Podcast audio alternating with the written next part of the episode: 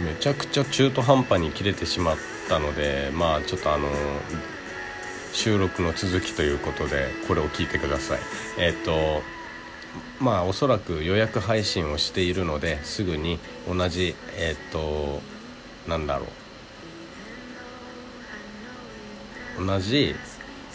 収録ナンバーシャープなんとか50なんとかでなってると思うんではい。でまあまあなあの何だったっけ？何を話してたっけも？うび俺こんなにダラダラ喋ってたんだって思って焦っちゃったんだよな。ごめんなさいなんか。ねまあまあだからなんなんつうのかな。そういうだから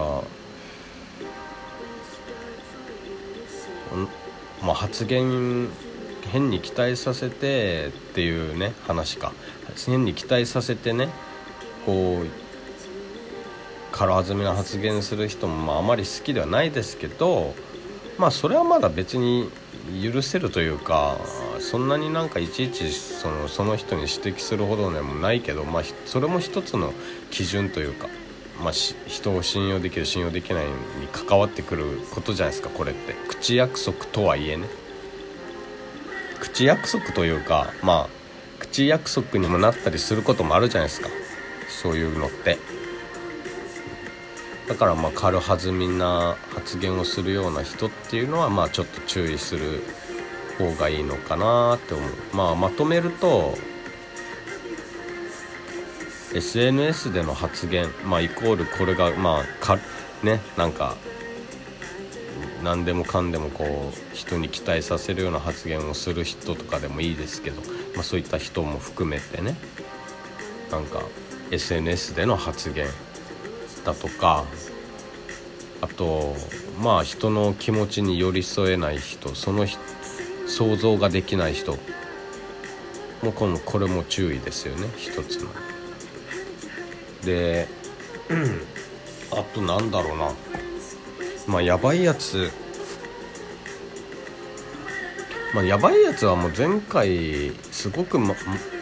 シャープ17とかなんかそこら辺じゃないかな。多分分かんないけどそれぐらいの時にちょっと話をしてるので。まあ今回見分け方としてお話しさせてもらってるんですけど。あと自分はどういう感じ？まああと接する中でだから悩あえて悩みを相談してみるっていうのもだから一つの手でもあるし。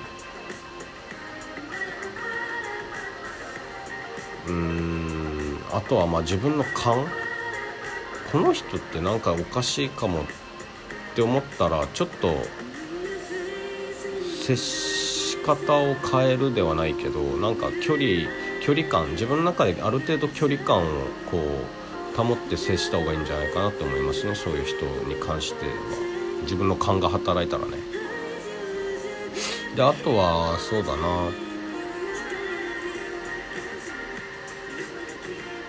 うん。まあそれぐらいかな。それぐらいだな。見分けるとしたら。まあよくね心理学とかのやつとかで結構言われか見分け方みたいな感じで動画とかよく YouTube で上がってるんでそういうの見るのもまあありだとは思いますけどあれは逆にのめり込みすぎたらやばいんで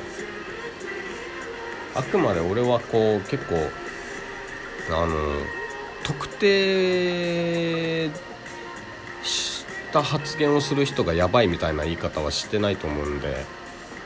うん、特定してこういう人がやばいっていう言い方はしてないんで気をつけた方がいいよっていうあの発言を見るとかもそうですけどね SNS の。で人の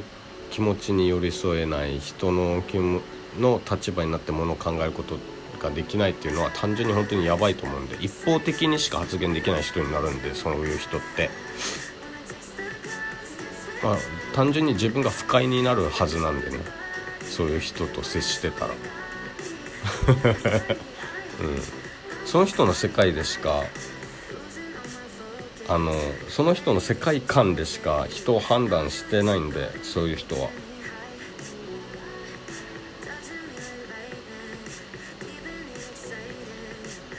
まあそれぐらいかな。あとはもうほんと接する中でしかこうやばい人っていうのは本当にもう本当に本当にやばい人ってなかなかまいないけど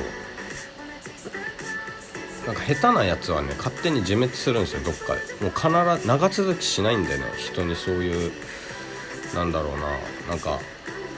人に対して攻撃的な人っていうのはね勝手に自滅するやつが大半なんでもう勝手に自滅してくださいってなっちゃうんですけどまあ大事なのはそういう人たちに関わったとしてもあの決して自分を責めないことですよね。まあ、もちろん自分が自分にも非があるのであればそこは認めてね、あのー、こういうこういうことで接してしまったなとか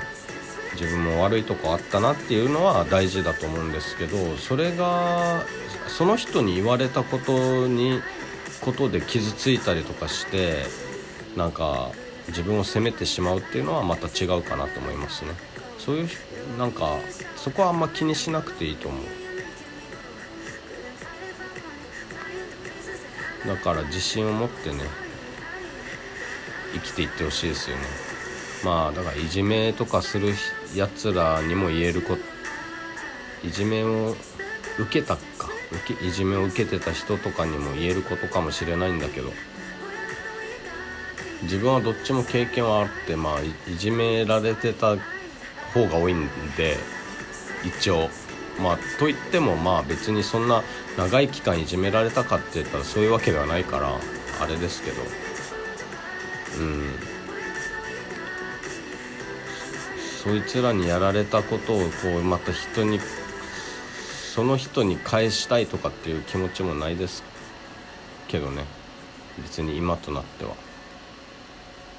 どうも思わんしなもん。関わらねえから。そう関わらないからいいやってなりますね。そいつらがのうのうと暮らしてようがなんだろうが。まあどっかでつまずくだろうね。ってでもその人がもしかしたら本当に心を入れ替えてるかもしれないし何かとなんか壮絶な経験してたりとかすごい昔は荒くれてた人って改心してたらやっぱよく見えるもんで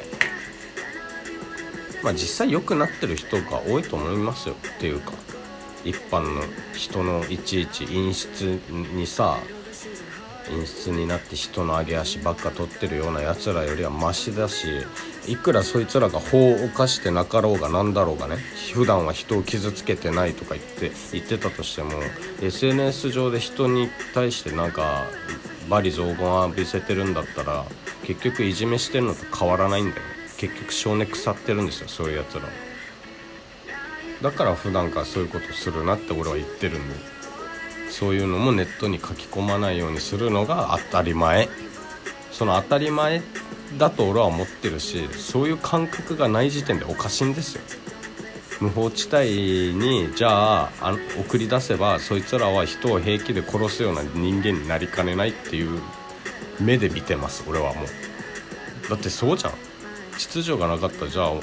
なんか平気でさなんか悪いことするような連中になりなるでしょって思っちゃいますよ。SNS は確かに無法地帯ですですよ。まあ今も多少ねそういった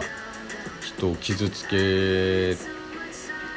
てもいいような言葉が飛び交うのでね。まあ最近になってちょっとずつ変わってますけど。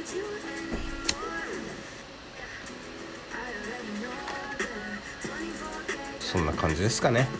やばい人の見分け方とかに関して言うとね。うん。ということでまあちょっとグダグダ喋らせていただきましたがまあ僕はそういう風にして見分けたりとかまあそういった